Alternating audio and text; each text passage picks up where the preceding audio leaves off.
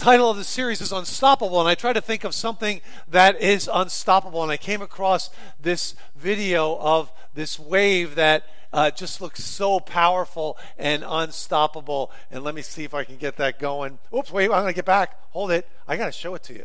Hold it one second. Here we go. Look at that thing, man. Power. How many of you have surfed a wave like that? I, I did till I broke my pinky, and then I stopped. Um, but wow, look at that power. You can't stop it. And I saw that and I thought, you know, it's like the church. When Jesus said, uh, on this rock I will build my church, and the gates of hell will not prevail against it. The church is unstoppable. And it's going to keep growing, and more and more people come into faith in Christ. And you're part of that. The book of Acts, the story of it continues today because you're part of the story of the church. The bottom line of our talk today is this Jesus gives his final instructions to his disciples before he ascends into heaven.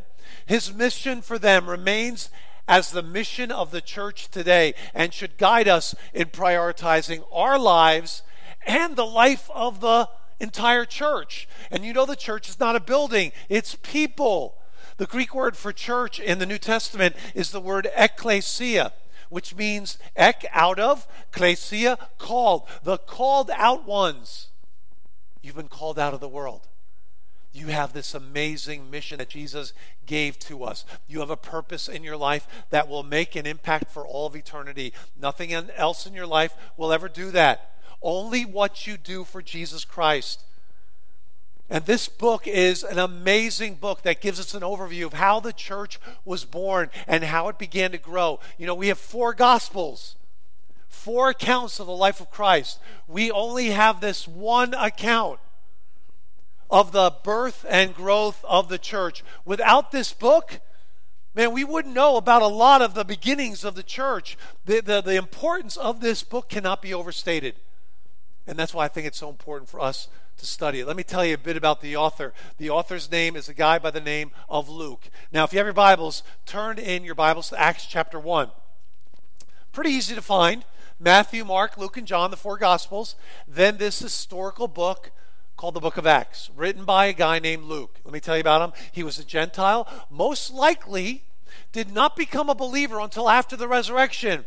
He was the author of the Gospel of Luke and the Gospel uh, the book of Acts. So if you take those two books together, Luke is, as it says up there, the most literary or prolific writer in the New Testament.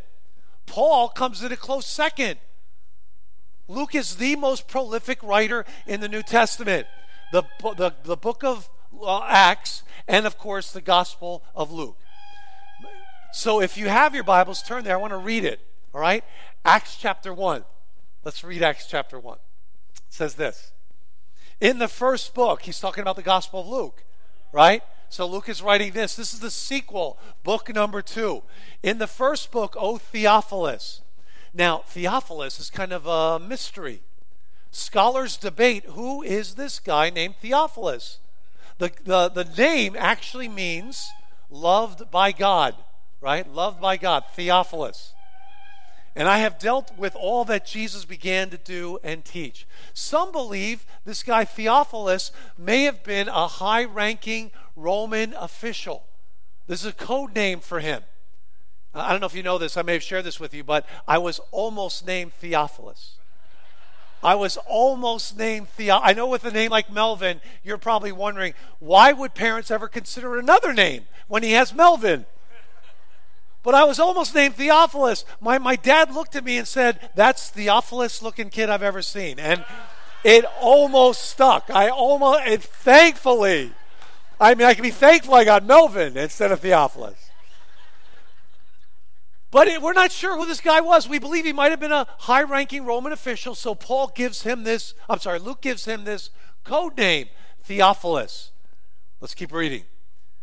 He said, I, I, began to deal with all this in the first book until the day that Jesus was taken up and he'd been given commands to the Holy Spirit, to the apostles whom he had chosen. To them he presented himself alive after his suffering by many proofs, appearing to them during 40 days and speaking about the kingdom of God. I love the word proofs here. I hope you know and believe in your heart that believing in Jesus Christ does not mean you throw out your brains. That the proof, the evidence that is there is a large body of evidence. Last week I asked you to pray for me. I was meeting with my son's friend uh, Sunday afternoon who uh, was doubting the existence of God. And so we did meet, but I thought, you know, I'm going to invite the mom and dad as well. I'm going to tell them, listen, I'm going to share some things with your son this afternoon. And I thought it'd be good to share it with him, and Caden was there. But then I said to them, if you want to come afterwards and hear exactly what I shared with them, I'd love you to come over and I'll share it with you. And they too came over to the house and heard all the evidence that I had, not all of it, I only got through about half of it. Evidence for the existence of God and the resurrection. See, the proof and the evidence is powerful. I hope you know that today. I hope you can share that with your friends. The evidence is powerful for Jesus and the resurrection and the existence of God, and we see his fingerprints all around us. Let's keep reading. It says this. And while staying with them, Jesus ordered them not to depart from Jerusalem, but to wait for the promise of the Father, which he said, You heard from me. For John baptized with water, but you'll be baptized with the Holy Spirit not many days from now. In this series, we're going to talk about what does it mean to be baptized with the Holy Spirit. There's a lot of confusion about the baptism of the Holy Spirit in the church today. Verse 6. So when they had come together, they asked him, Lord, will you at this time restore the kingdom of Israel? Jesus, are you going to set up your earthly kingdom now? Jesus said this it is not for you to know times or seasons that the Father has fixed by his own authority, but you'll receive power. Here's the key verse of, of the book of Acts, by the way, verse 8.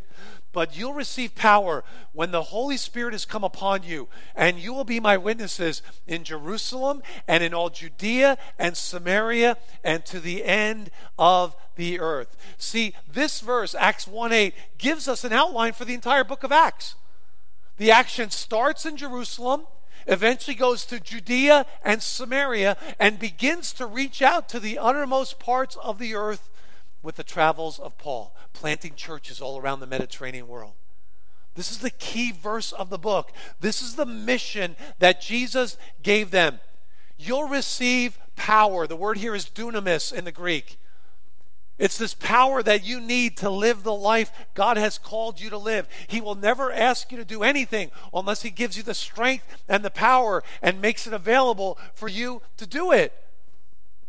And then He says the word witnesses. In the Greek, it's the word martyreo. We've talked about this word in the past. The Greek word martyreo is the root word from which we get the word what in English? Martyr, exactly.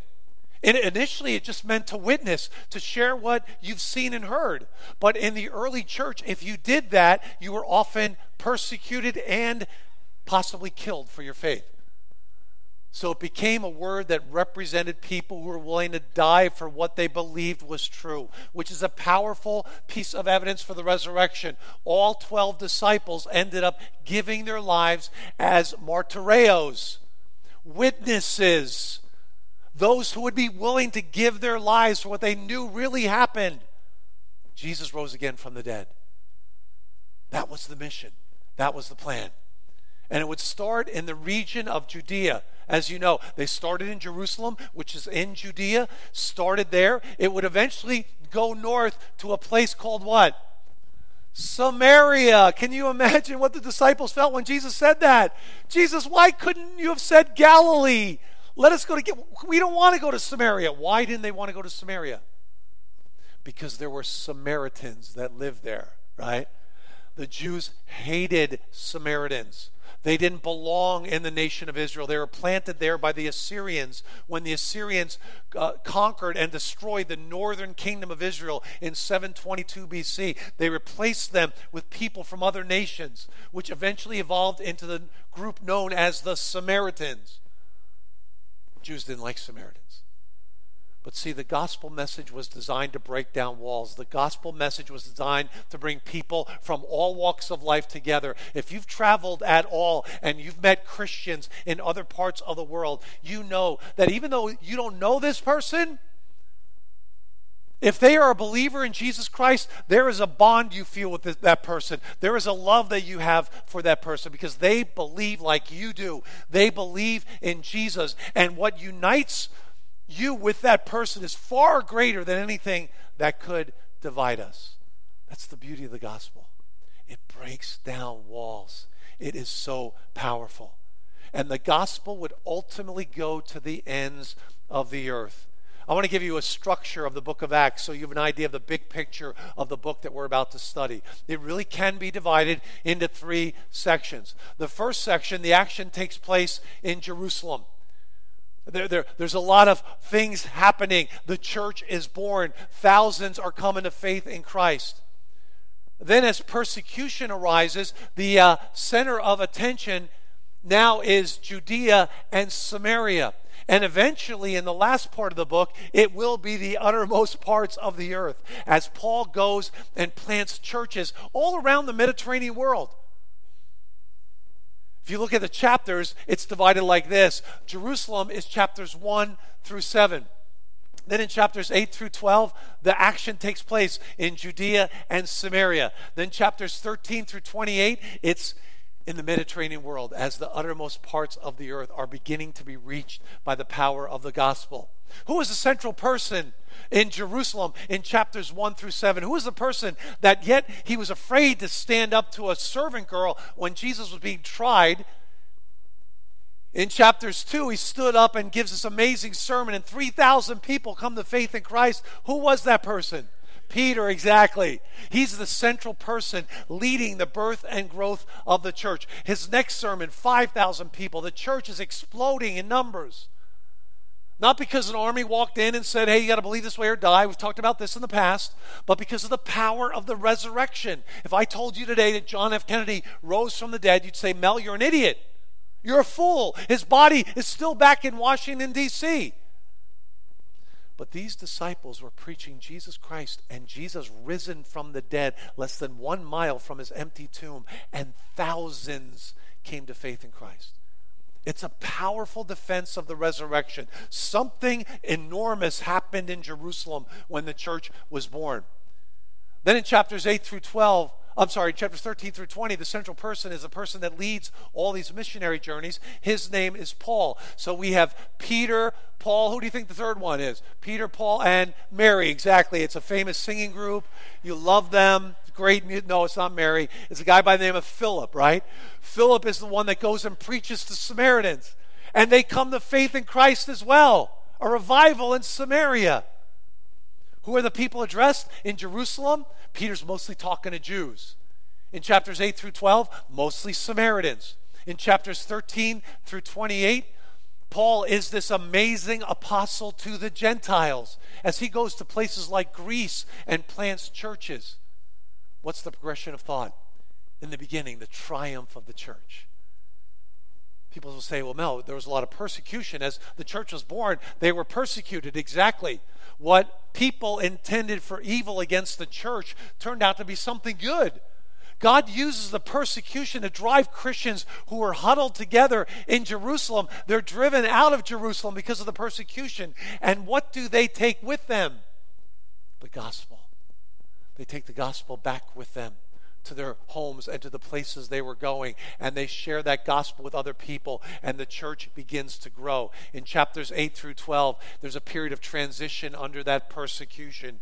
But then in the last section, the travels of Paul as the church is planted in many different places by this amazing apostle by the name of Paul. If you're going to summarize the book of Acts in one sentence, it would be this Acts describes the birth and growth of the New Testament church. That's what the book of Acts is all about. And it gives us an amazing sense of what our roots are here, even in this church in Bonsall. So here's the first thing I want you to remember as we look at this first chapter it's this the mission that Jesus gave them gripped the minds and hearts of early believers. This mission gripped them. It took a hold of their lives. This was now the most important driving force in their lives to be witnesses. To be witnesses of what Jesus Christ had done, what he had accomplished. That was the mission that Jesus gave the disciples. And it's a great mission for us as well here at Riverview. You don't have to walk up to me and say, Hey, Mel, what's going to be the mission of the church in 2020? What's the new mission? Oh, no, we're just going to do what Jesus told us to do, right? That, that when we talk about what is the best evangelistic plan that we have here at Riverview Church, the best evangelistic plan we have here at Riverview Church is you.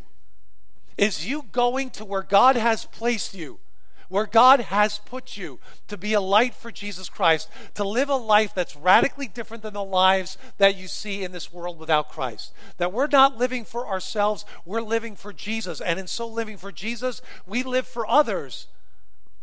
And we put the needs of others ahead of our own. It's an amazing evangelistic plan that God has given to us to be a light for Jesus Christ to know that He's changed us. And finally, in Christ, we have found a life worth living. See, that mission gripped the early church. It was the priority. I want to ask you today has it gripped your life? Has that mission gripped your life? Or is it something that's far off in the distance in your thinking? It's not the core of who you are. See, Jesus wants it to be the core of who you are as a follower of Him. Here's the second thing I want you to know today it's this the apostles anticipated the work of the Spirit in their lives. Something radically changed in the book of Acts. In Acts chapter 2, we'll study it. Jesus talked about the coming of the Holy Spirit, and he said this You'll be baptized with the Holy Spirit not many days from now. It's going to be amazing work of the Holy Spirit in your life. I want to ask you, are you anticipating the work of the Holy Spirit in your lives? Ephesians 5:18 tells us this, do not be drunk with wine, but be what? Filled with the Spirit, exactly. What he's saying is, don't let a chemical control you. Don't let anything else control you except the Holy Spirit. What guides you every step of the way is your relationship with the Holy Spirit, that He now lives within you.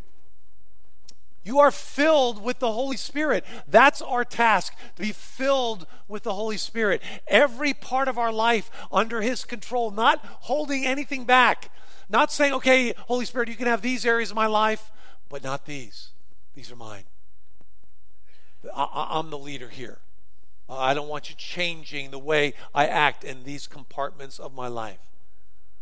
See, you come to the Holy Spirit saying, Lord, I want to be filled with the Holy Spirit, every part of me every part of me filled with his presence. People have asked me, Mel, why don't we talk more about Jesus than the Holy Spirit? Now, that's a great question. Here's the reason.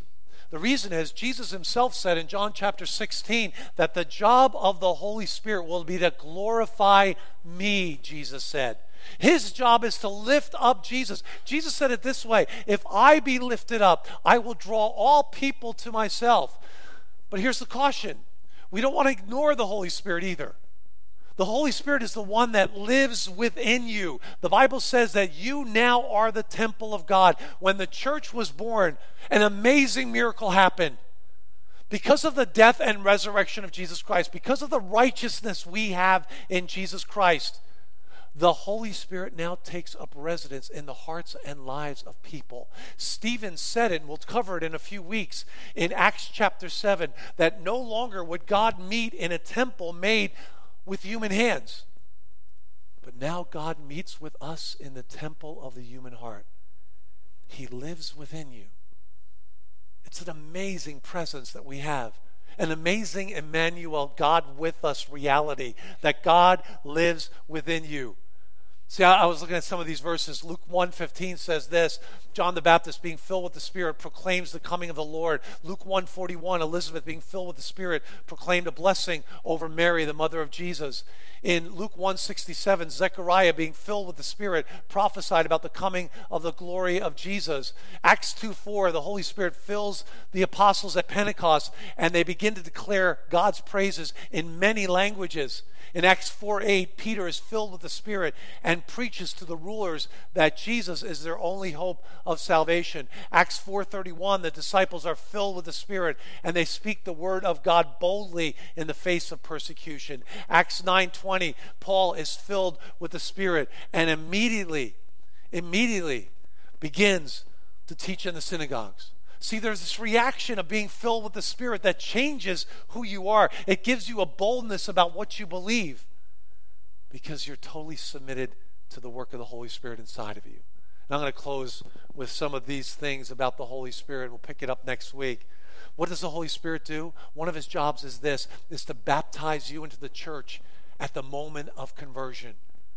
When I prayed to receive Christ, I prayed a very simple prayer Dear Jesus, I believe you died on the cross for my sins.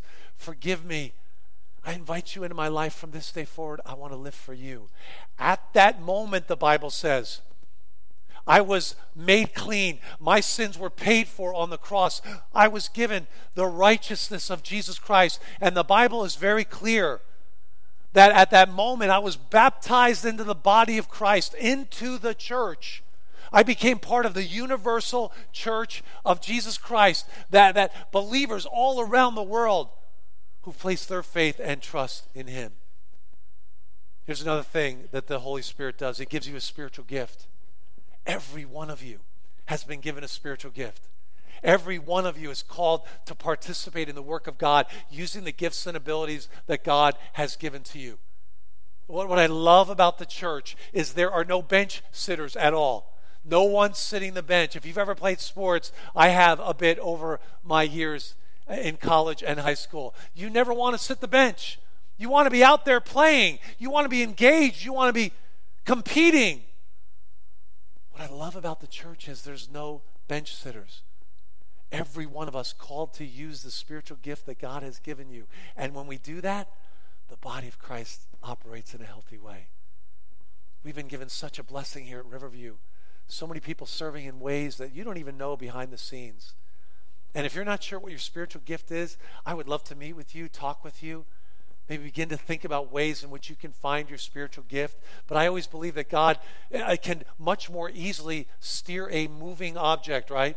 Just to find a way. Maybe it's something as simple as the veggie table ministry or the donut ministry or helping out with the kids doing something here at the church, using your gifts and abilities to serve Christ. Here's a third thing that he does he teaches us and convicts us. I remember when I was a seminary student back in Chicago, I was hired as the women's basketball coach at Trinity International University. And one day, one of my players came in. Her name was Nadine, and she was looking really sad. And, she just looked really discouraged. And I said, Nadine, what's wrong? You're, you're not normally like this. She said, Coach, I, I come to this college and I come to this university, and everyone here seems to have a connection with God that I don't have. And, and I open the Bible, I go to chapels, and I hear the messages. I don't get it. I don't understand what he's talking about. And I said, Nadine, let me ask you a question. Have you ever placed your faith and trust in Jesus Christ? She goes, I don't really know what that means. So we sat down and I explained to her what it meant. And at that moment, she prayed to receive Christ as her Lord and Savior. And over the next few days, I began to see an attitude change. And I said, Nadine, you look a lot happier now than you did a few days ago. What's happening? She said, Coach, I get it now. I understand exactly when I read the Bible, I'm understanding it now, like I didn't before. When I go to chapel, I'm getting something out of the messages now. See, the difference was this the Holy Spirit was now living inside of her, illuminating, lighting up the Word of God. That's one of His jobs in my life and in yours to light up the Word of God so it shines into our lives and we can more easily apply it. See, the disciples were waiting for this amazing work of the Holy Spirit, and it would empower them they would turn the world, as the book of Acts says, they would turn the world upside down. These disciples who were hiding, cowering in fear when Jesus was crucified would now be empowered by the Holy Spirit and change the world. And lastly, what the Holy Spirit is going to do through your life, He's going to help you to glorify Jesus in everything you do. He's going to help you to point people to Jesus that your life would be this amazing reflection of the reality of Jesus in you. And you have a hope that the world does not understand until, like Nadine, they come to faith in Christ and they finally get it that there is a God that created them, that there is a God that stamped his image upon them, and there is a God that went all the way to the cross to set them free from the penalty of their sin because he loves them so much. Amen, church? Amen. Let's bow our hearts in prayer today. And as your hearts are bowed, I want to ask you today have you made a decision for Jesus Christ? Do you know that it's not about jumping through hoops and trying to do all these good works so your good works are greater than your bad works and then God may let you into heaven but you're not sure and you're afraid of death and you're not sure what's going to happen? The Bible says this, you can know that you have eternal life. You can know it today by simply placing your faith and trust in Jesus Christ, a life changing faith, saying, Yes, Lord, I believe you died on the cross for me. You can do it right now in your seats. Tell them right now, Lord, I believe you died on the cross for me. I put my faith and trust in you. From this day forward, I'll put you in charge of my life. Lord, we love you today. Thank you for this study of the book of Acts. And Lord, I pray that we would be like these individuals at the early days of the church, gripped by the mission you've given to us, gripped by it, changed by it, and that we would sense uh, you, Holy Spirit, working in our hearts and lives to make us more like Jesus. We love you today, Lord. We pray this in your precious name. Amen. Let's all stand together and sing this song. Oh, praise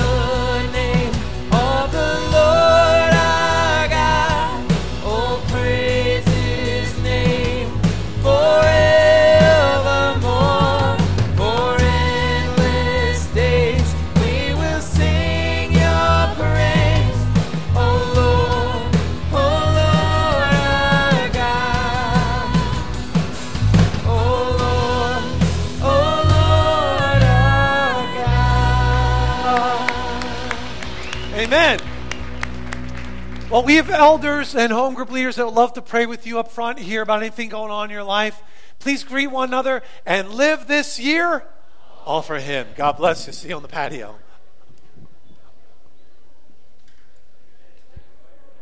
Hey, Doug.